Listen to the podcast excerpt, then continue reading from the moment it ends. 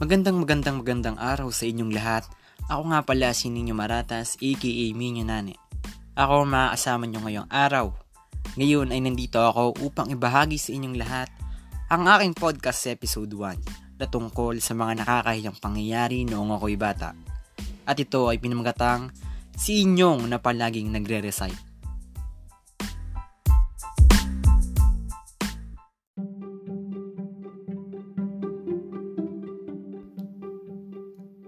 Noong ako'y bata pa, siguro yung mga pitong taong gulang, ay talagang gustong gusto kong pumasok sa paaralan.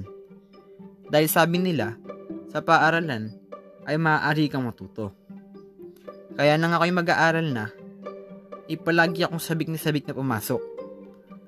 At sa tuwing ako'y papasok, ay maaga akong gumigising para mag-asikaso ng aking mga gagamitin sa pagpasok sa paaralan. Sa aking pagpasok, ay palagi akong hinahatid ng aking ina sa aking paaralan. Dahil hindi ko pa kayang pumasok na mag-isa at may kalayuan din ang aming paaralan sa aming bahay. Sa kada makakasalubong ko ang aking mga guro, ay binabati ko sila ng magandang umaga, ganun din ang aking mga kaklase. Ang aming klase ay nagsimula na at ang aking ina ay umuwi na rin at babalik niya na lang ako sa uwian. Ngayon din araw ay nagkaroon kami ng recitation. Sa kada tinatanong ako ng aming guro ay palagi akong sumasagot kasabay din ang pagtawa ng aking mga kaklase na hindi ko naman alam ang kanilang dahilan. Ako ay nakasagot ng limang tanong ngunit tawa pa rin sila ng tawa at doon ko rin napagtanto na ang lahat pala ng aking mga sinasagot ay mali dahil sinabi ito sa akin ng aming guro. Kaya puro mali ang aking sagot ay dahil hindi ako nakapag-aral dahil nakalimutan ko na meron pala kaming recitation sa araw na iyon. Imbes na mag magkaroon ako ng tatak na star sa kamay na maaari kong ipakita sa aking ina ay tawa ang aking nakuha at kahihiyan dahil hindi ko alam ang aking mga isasagot.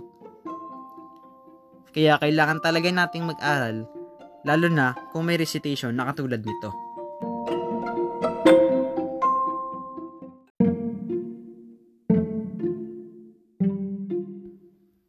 Ang isa pa sa mga nakakayang pangyayari sa aking buhay nung ako'y bata ay ang palagi kong pagdadapa. Sa tuwing ako'y maglalaro kasama ang aking mga kalaro, ay napapatid ako palagi, lalo na kapag takbuhan ang aming nilalaro. At ang aking mga kalaro ay natatawa sa akin. May pagkakataon naman na habang ako ay nagbibisikleta, ay manaita akong bato at pagtripan itong daanan ng aking mga gulong sa bisikleta. At dahil doon, ako ay natumba kasama ng aking bisikleta.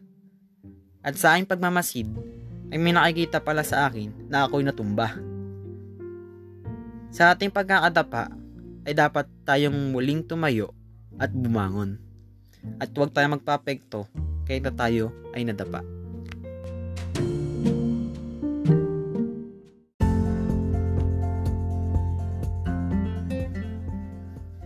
Marami man ang mga pangyari na kakayang naganap sa akin nung ako'y bata, hindi ko pa rin ito makakalimutan. Dahil sa bawat kahihiyan na aking nagawa, ay may aral akong napulot mula rito na aking nagamit ngayon sa aking buhay. Katulad na lamang na kailangan dapat natin na mag-aral para hindi tayo bumagsak, lalo na kung may pagsusulit. Dapat talaga tayo mag-aral, lalo na kung may pagsusulit. Dahil kung hindi tayo mag-aaral, ay maaari tayong bumagsak at maapektuhan nito ang ating grado sa ating pag-aaral. At sa ating pagkaadapa ay maaari tayong umiyak, pero wag na wag tayong susuko maaari lamang tayong umiyak hanggang iyak lamang. Huwag tayong sumuko sa ating problema. At gawin natin itong lakas para tayo ay muling bumangon. Tayo ay muling bumangon at gamitin itong lakas para gumawa ng ibang pang mga bagong bagay na hindi pa natin nagagawa sa ating buhay.